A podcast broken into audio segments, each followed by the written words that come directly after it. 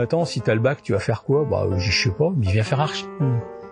C'est comme ça que j'ai fait archi en fin de compte. Et, il était où? Il était à Paris-Belleville, le mec. Ah ouais, vous êtes architecte, architecte d'urgence, c'est quoi ça? Alors, ah ouais, ouais, ah ouais, vous construisez? Ah bah non. Euh... Je suis conscient d'une chose, c'est qu'un, je vais pas construire le pays en entier.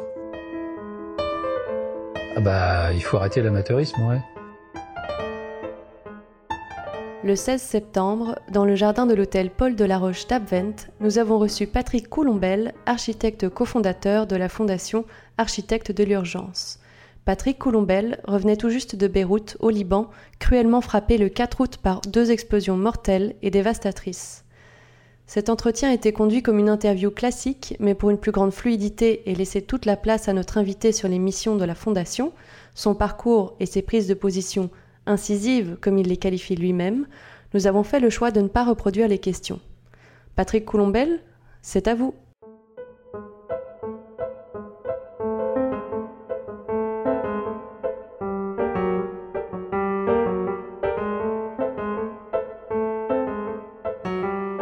souvent on m'a dit putain tu fais souvent la gueule quand on voit ta tête comme ça à la télé ou un truc comme ça, tu fais souvent la tronche. Ouais mais il faut voir le contexte. Ah ben vous rencontrez dans un pays où il y a eu 20 000 morts, euh, ah ouais euh, qu'est-ce que vous en pensez? Bah t'as pas de quoi être mort de rire hein, déjà. Donc toi c'est un premier sujet ça.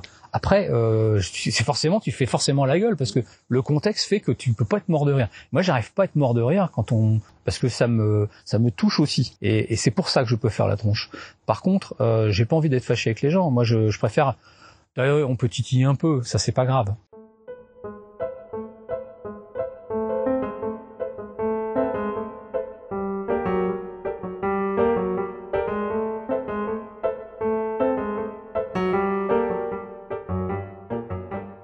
Histoire familiale, j'ai un père qui a été et ma mère qui ont été euh, euh, récupérés par les par les Croix Rouges, différentes Croix Rouges, à des moments différents de leur vie. Euh, en étant pour ma mère enfant et pour mon père un jeune adulte. Et donc, comme je suis un fils de bénéficiaire, j'ai jamais imaginé, le premier jour je suis m'inscrire en école d'architecture, j'ai jamais imaginé un instant que je ferais un métier d'architecte de vedette, d'architecture avec un attaché caisse ou d'un, je sais pas le faire, ça n'a jamais été ma vision. J'ai toujours une vision qui était celle de dire, je dois être dans un métier qui est proche de ce qui me parle et ce qui me parle c'est ça. Pourquoi? Parce que c'est mon histoire et puis c'est tout quoi. Je alors c'est pas grave, c'est pas forcément compliqué. J'en suis pas malade, euh, voilà, je fais pas de cauchemar, euh, je suis pas en, en post-traumatisme et tout ça. Cependant, ça fait quand même partie de mon histoire.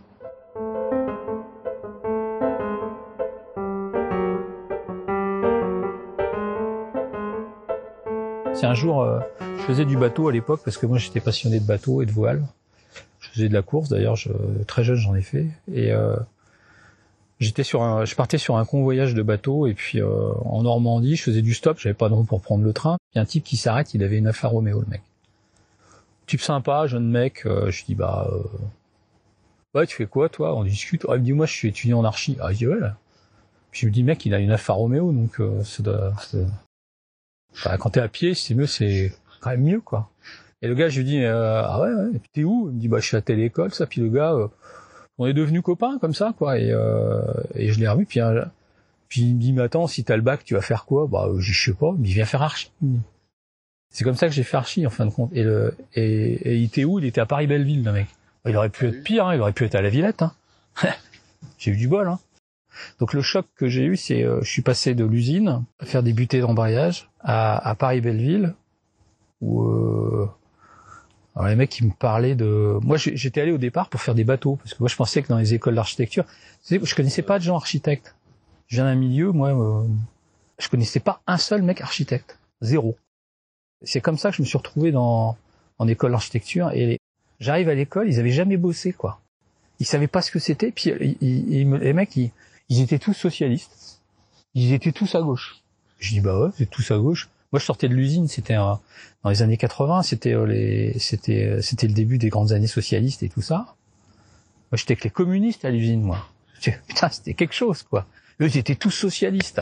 C'était, c'est assez incroyable. Ils m'expliquaient ce que c'était que la, la politique, tout ça. C'était bien. Ils me parlaient de Le Corbusier, des mecs comme ça, de Siriani. Moi, je disais, putain, ils jouent dans quelle équipe, quoi? Je savais pas, je croyais que c'était du foot au départ. Enfin, moi, j'ai une vision des choses où je pense qu'un projet n'est pas une fin en soi.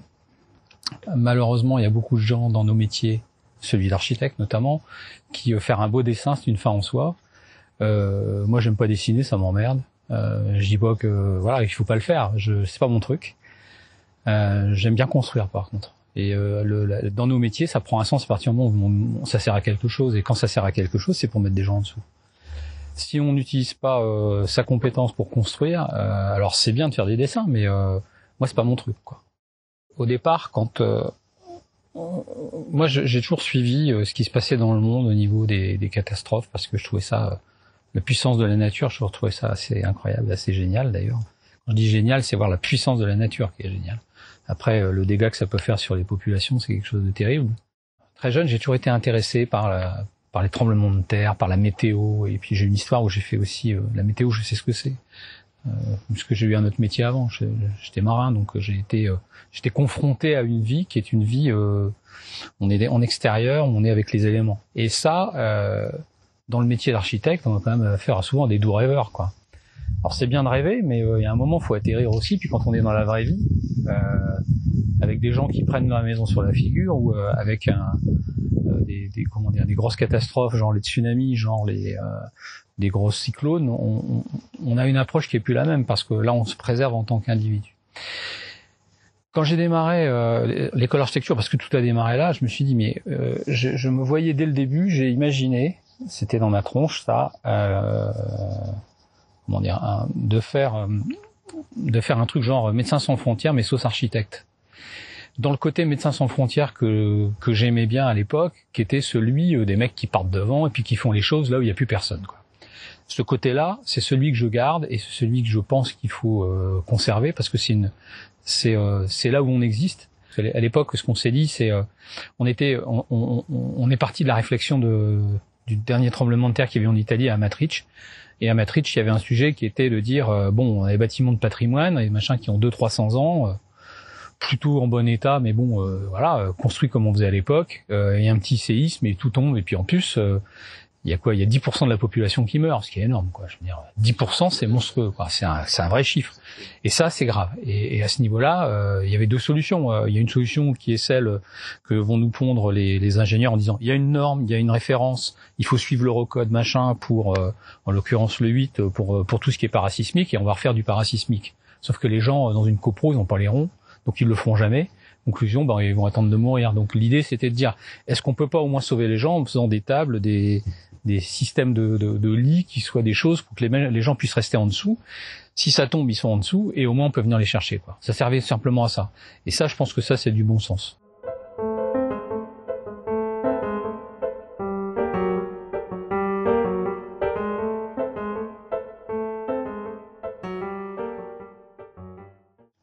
Un facteur déclenchant dans notre, dans notre système. Le facteur déclenchant qu'on a, il est euh, un appel à l'aide internationale de la part d'un pays. La raison pour laquelle on est allé au Liban, il est là, n'est pas ailleurs. Je crois que c'est le Premier ministre, c'est ça, le Libanais, qui a lancé un appel à l'aide internationale. Donc dans ce cadre-là, comme c'est un problème de construction, nous on, est, on y va. C'est-à-dire que là, on, on, s'organise très vite. Après, il y a un problème de logistique qui se met en place, et notamment pour euh, transporter des, pour transporter de, la camelote dans des containers, c'est pas évident. Donc, euh, on a le centre de crise du Quai d'Orsay qui nous aide. C'est, d'ailleurs eux qui affrètent les bateaux, c'est eux qui affrètent les, les, avions généralement, et puis nous on pousse des, on pousse des palettes là-dedans, quoi. Et après derrière, on le gère quand on, quand ça arrive sur place.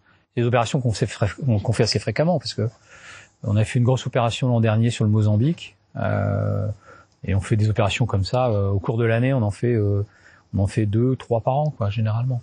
Soit Haïti, euh, Madagascar, on fait en fonction des crises qu'il y a dans le monde. La corruption intervient là tout de suite. Aussitôt qu'on pose le prix, on dit il faut aller là-bas parce qu'ils sont. Oui, mais pourquoi? Parce qu'après c'est son cousin, son oncle, son frère, sa tante. Enfin bon, c'est très fréquent ça. Donc ça, faut faire gaffe. Il faut. Je dis pas qu'il faut pas le faire. Je dis qu'il faut le faire avec parcimonie et intelligence. C'est comme à Beyrouth. Si à Beyrouth on va aider que les chrétiens et que les chrétiens qui sont les maronites et pas les orthodoxes et on va pas chez les chiites et, et ben ça c'est un problème. Et c'est ça qu'il faut essayer à faire, c'est-à-dire essayer d'aider tout le monde. Sinon ça prend pas de sens.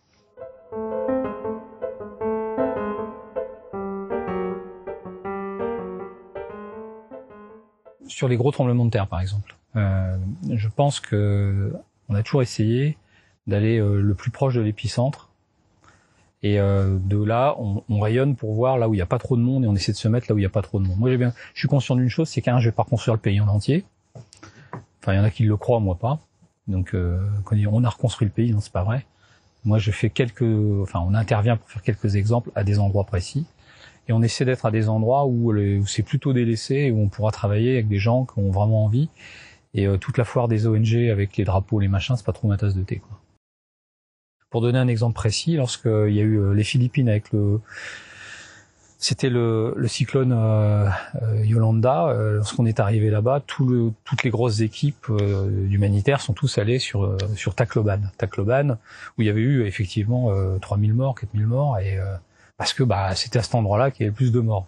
Sauf que les endroits qui avaient été touchés, il y avait des îles qui étaient à, à 400 km de là, où bah il y avait personne. Et nous, on s'est retrouvés à ces endroits-là. On a on a travaillé je dirais quasiment pas tranquillement, mais on a travaillé euh, dans des conditions qui étaient acceptables ou euh, avec un contexte qui d'ailleurs qui était un peu moins pire, mais euh, avec des gens qui étaient aussi dehors quoi, et qui avaient besoin de logement, d'école, enfin voilà. Donc c'est c'est aussi une approche. Je pense qu'il y a des gens qui aussi c'est comme les phénomènes de foule. Hein, il y a des gens qui aiment bien se mettre dans les foules ou dans les transports en commun. Moi pas trop. Et je pense que c'est pas une bonne solution. En plus, on a plutôt intérêt à se répartir. Et puis dans, dans le dans le transfert que l'on a, nous, euh, enfin en tant que professionnels de la construction, parce que architecte de l'urgence, quand on intervient, on intervient d'abord comme des professionnels. On n'intervient pas comme des humanitaires euh, lambda. Euh, euh, je fais pas de médecine, mais je fais de la construction. Et quand je fais de la construction, j'essaie qu'on montre des exemples qui soient des choses de qualité, des prix qui soient acceptables, avec des matériaux locaux, en faisant travailler les gens sur place. Donc ça a l'air d'être un détail, mais ça, il n'y a pas grand monde qui arrive à le faire. Parce que déjà, nos métiers, ils sont pas simples. Le faire dans des contextes où les gens, ils ont tout perdu, où il y a eu des morts et compagnie, c'est pas, c'est, c'est une sacrée difficulté parce que, euh, par exemple, on s'est rendu compte d'une chose, s'il y a eu beaucoup de morts, on est incapable de reconstruire dans les semaines qui suivent. Quand je dis qu'on est incapable, c'est qu'on est incapable de trouver des gens qui vont pouvoir le faire. On va, on va être incapable de les. ils sont tellement choqués, abattus, que ces gens-là, ils ont besoin d'un temps qui est euh, qui peut qui est parfois de plusieurs semaines, voire plusieurs mois, euh, genre en Indonésie, euh, pour relancer la construction à proprement parler, ça a mis des mois. Parce que les gens, ils étaient, c'est tellement, c'est tellement, c'est tellement trop ce qui s'est passé, c'est tellement incroyable, c'est tellement pas possible que c'est un, c'est un choc absolu. Et ça, c'est, ça, c'est une des raisons pour lesquelles ça met un temps.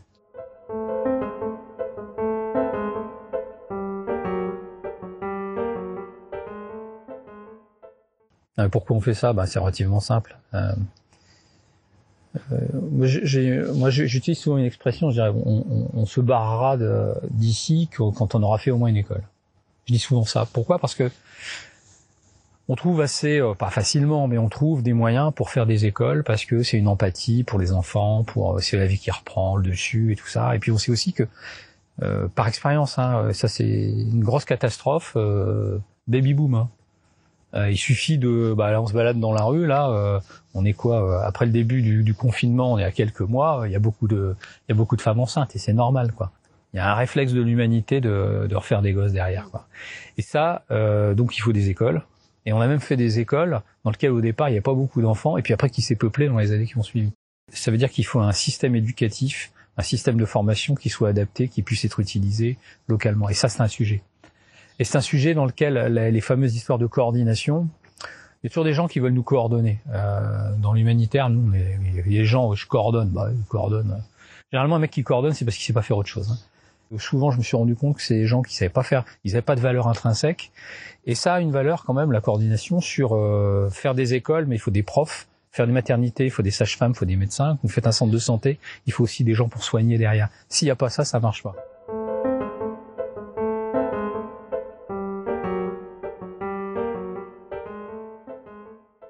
Pas être identifié ça. Moi, je suis pas, suis pas un bon architecte. J'ai toujours construit un tout petit peu, c'est tout. C'est pas grave. Moi, je vis très très bien comme ça. Je pense que les architectes en France, ils ont une culture, euh, ils ont une espèce de culte de personnalité aussi. Et euh, on est souvent sur un sur une ligne de pensée qui est toujours à peu près euh, pas la même, mais pas loin, d'être dans, un système où il y a des vedettes et puis il faut être, absolument faire un geste architectural. Je fais partie des ceux qui pensent vraiment qu'il faut être architecte et que si on est ingénieur en même temps, c'est pas plus mal et que c'est même beaucoup mieux. Si on décortique la technique, si on vire la technique et puis on fait plus que du dessin, Après, qu'est-ce qu'il fait? On file ça à des gens qui vont bricoler? Ben, je crois qu'il faut mettre les mains dedans. Donc ça, c'est une vision des choses. Après, euh, elle n'est pas forcément partagée par tout le monde, mais euh, moi, je me gêne pas pour le dire.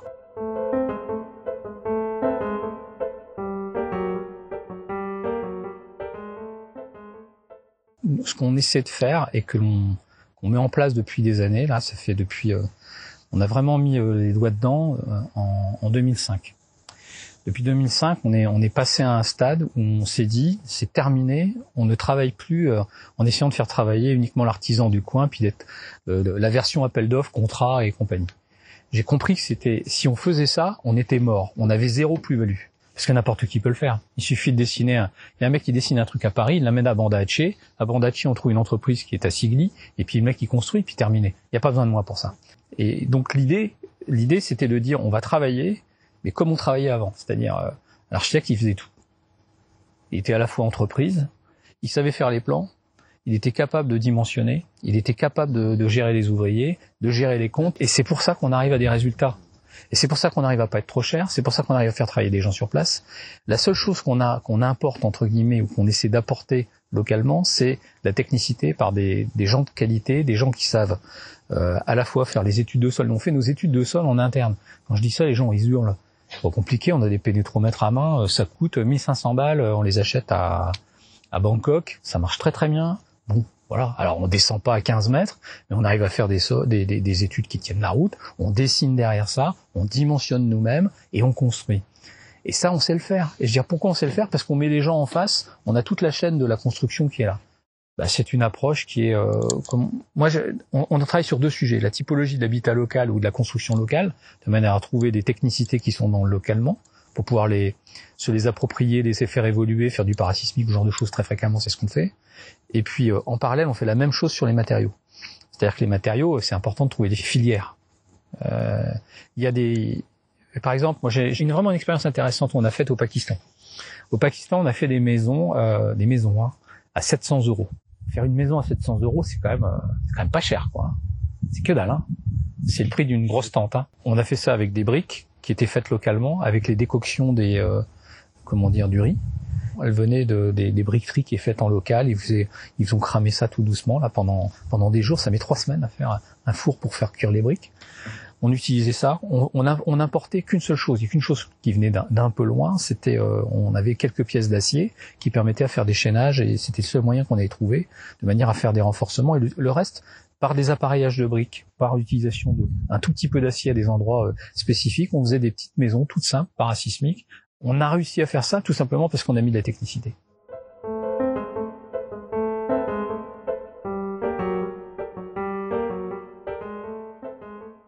On prend l'exemple du Liban, euh, on a envoyé l'équivalent d'un gros smirmorque de, matériaux qui, euh, qui ont été distribués aux partenaires qu'on a localement pour pouvoir travailler. Mais on a notamment un bon partenaire qui s'appelle euh, Wurt qui nous donne du matériel avec lequel on, du matériel de bonne qualité d'ailleurs. Ça c'est vachement bien parce que ce qu'il faut pas oublier, c'est quand on va aider les gens, faut pas y aller avec son surplus quoi.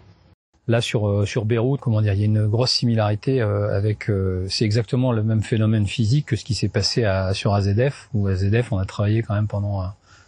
On a laissé du monde là-bas presque un an et demi, presque deux ans, quoi. Et donc c'est la même problématique. Donc une explosion et un petit séisme qui est généralement pas trop générateur de, désordre sur les bâtiments, mais il y a quand même un petit séisme qui en l'occurrence était d'une magnitude supérieure à 3, 3,3 de magnitude, c'est pas énorme. Et après, il y a un effet de, de, souffle qui lui est très dévastateur. Donc, et en particulier sur euh, des constructions qui sont entre guillemets légères, notamment les constructions en acier, qui elles supportent très très mal ça. Donc, euh, il y a plein de trucs pliés avec des effets de souffle relativement importants. Tout ce qui est en tout ce qui est en maçonnerie euh, fait euh, dans, dans les règles de l'art comme on les fait en béton, ça, ça supporte assez bien. Par contre, tout ce qui est menuiserie extérieure, tout ce qui est tout ce qui est faux plafond, tout ce qui est le second œuvre dégage ça, ça, souffre, ça souffre vraiment. Et plus on est près de, du point d'explosion, plus, euh, plus il y a des destructions importantes. Toulouse, ils ont mis 10 ans. C'était pas de cette ampleur, c'était pas autant en centre-ville, mais euh, c'est, ils ont mis 10 ans à régler le problème. Là, euh, déjà déblayer tout ce bazar et puis euh, avoir des projets puis des, puis des moyens, parce qu'aujourd'hui, au niveau économique, c'est quand même pas simple pour eux. Je pense qu'on est parti pour un petit truc. Mais c'était aussi, c'est aussi une occasion pour redynamiser l'ensemble. C'est effectivement la relation entre la ville et le port, elle est, elle est, elle est clairement à établir. Et ça, c'est, c'est aux Libanais de le faire, quoi. Je veux dire, euh, on n'est pas, euh, c'est la relation avec la, avec le port. Est-ce que ça doit être un port comme ça? Est-ce que ça doit être un port pour mettre des, des bateaux de, de commerce? Est-ce qu'on doit mettre une zone, une zone, euh, comment dire, industrielle à cet endroit-là? C'est toutes ces questions-là.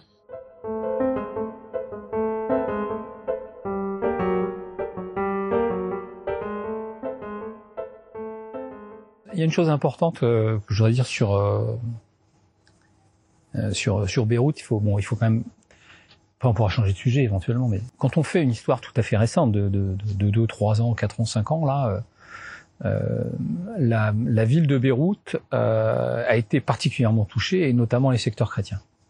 La vraie question qui se pose, beaucoup de, de gens que j'ai rencontrés, évidemment, étaient touchés, disaient, bah ouais, mais nous on est touchés, et puis bah, on va se barrer, quoi, on en a marre, quoi. On a une crise économique, il y a plus de boulot, on a une, il y a une poussée euh, clairement euh, au niveau politique euh, avec le Hezbollah, c'est compliqué, et en même temps, c'est ce qu'ils disent, et en même temps, là il y a ça qui pète. Et ils se sont dit c'est une attaque quoi. Beaucoup de gens disaient putain on va se barrer. Alors c'était l'aftershock, c'était juste après. Hein.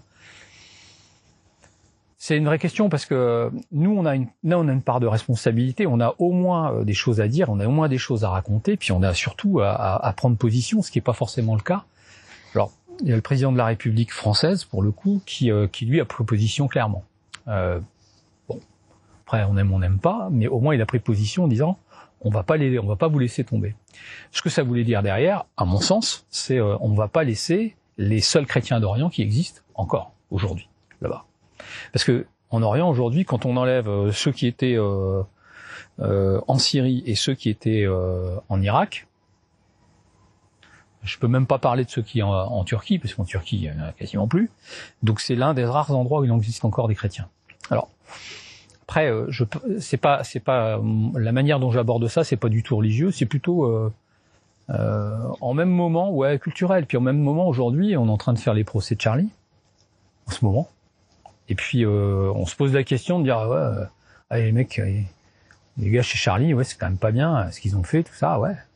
Et le seul endroit où il reste des gens avec qui qui pourraient être justement un, lien avec ce monde-là, parce que parce qu'ils sont sur place aussi, c'est eux. Et moi, je pense que c'est un impératif. Ça, c'est moi qui le dis. C'est pas la fondation, c'est moi en tant qu'individu. Je pense que c'est un impératif d'aider aujourd'hui le Liban et notamment la ville de Beyrouth à se relever aussi pour ça. Parce que je pense que ça peut être un lien culturel, ça peut être un lien euh, parce qu'ils se comprennent malgré tout, ils parlent la même langue aussi.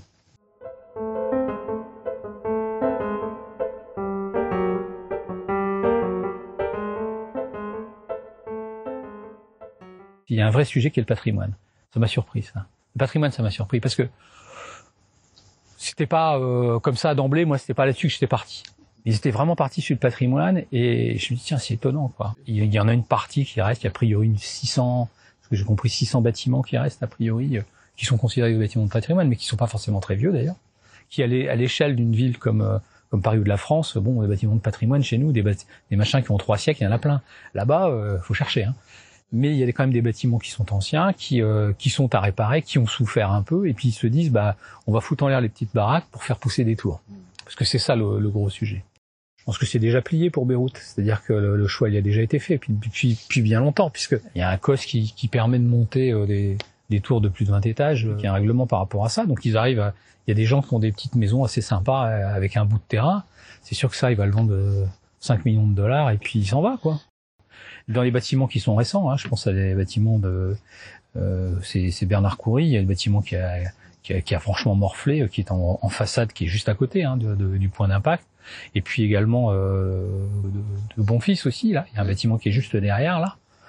Bon, euh, ça a quand même souffert, alors que c'est des bâtiments qui sont récents, qui sont plutôt... Euh, la structure des bâtiments, je pense qu'elle n'a pas touché, mais elle n'est pas touchée, ou très peu. On avait remarqué des trucs comme ça, moi j'ai pas eu le temps de le faire là, mais on avait remarqué des trucs à, sur AZF, il y a des bâtiments en, béton, euh, des, des, tours qui étaient, avaient pris l'impact quasiment de travers. Et sur la, la, partie haute, la partie haute du bâtiment, on avait eu l'impression qu'il y avait une espèce de, il y avait eu un, effet de vrille sur le, ouais, ça ça s'était légèrement torsadé, ce qui fait qu'au niveau des, des plafonds dans les angles, de la tour, à chaque fois, on voyait, euh, plus on montait, plus on voyait des fissures. C'est pas grave en soi, parce que ça, ça, ça, ça affecte pas spécialement la stabilité du bâtiment, mais euh, pour, pour, dire que ça bouge quand même, quoi. Moi, j'étais dans des maisons à plus de 10 km de, du port, avec des verres cassés, quoi. Alors, euh, c'est pas la, la, baraque est pas soufflée, mais les verres sont cassés. Bon, bah, voilà, c'est quand même un sinistre qui est énorme en termes de surface. Ça, c'est impressionnant, très impressionnant.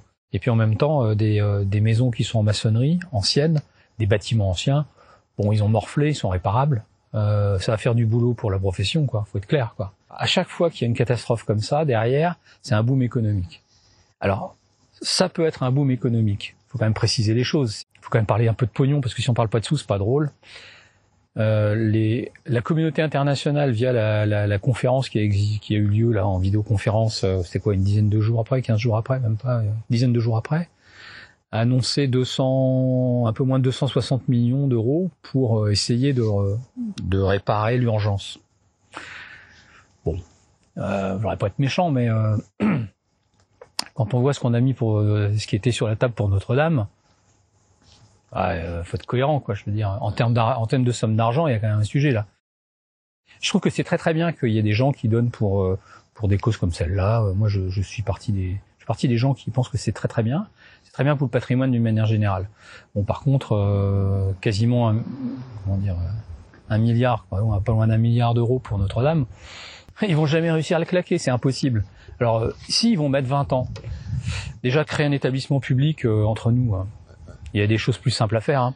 On fasse du marketing, tout ça, mais qu'ils aient qu'à dire la vérité. Allez, s'ils vont claquer 200 briques, voire 300 millions d'euros là-dedans, déjà, il faudra les bouffer. Hein. Et puis, par le reste, on peut faire autre chose, mais il fallait le dire aux donateurs. Faut pas mentir aux gens. Après, ils reviennent plus. On leur ment une fois, après, ils reviennent quand? Mais ils reviennent pas. Et d'ailleurs, ce qui est assez marrant, c'est que là, le programme, ils doivent l'avoir depuis. Ça va faire un an et demi, on n'a toujours pas les sous. On sait même pas combien ça coûte.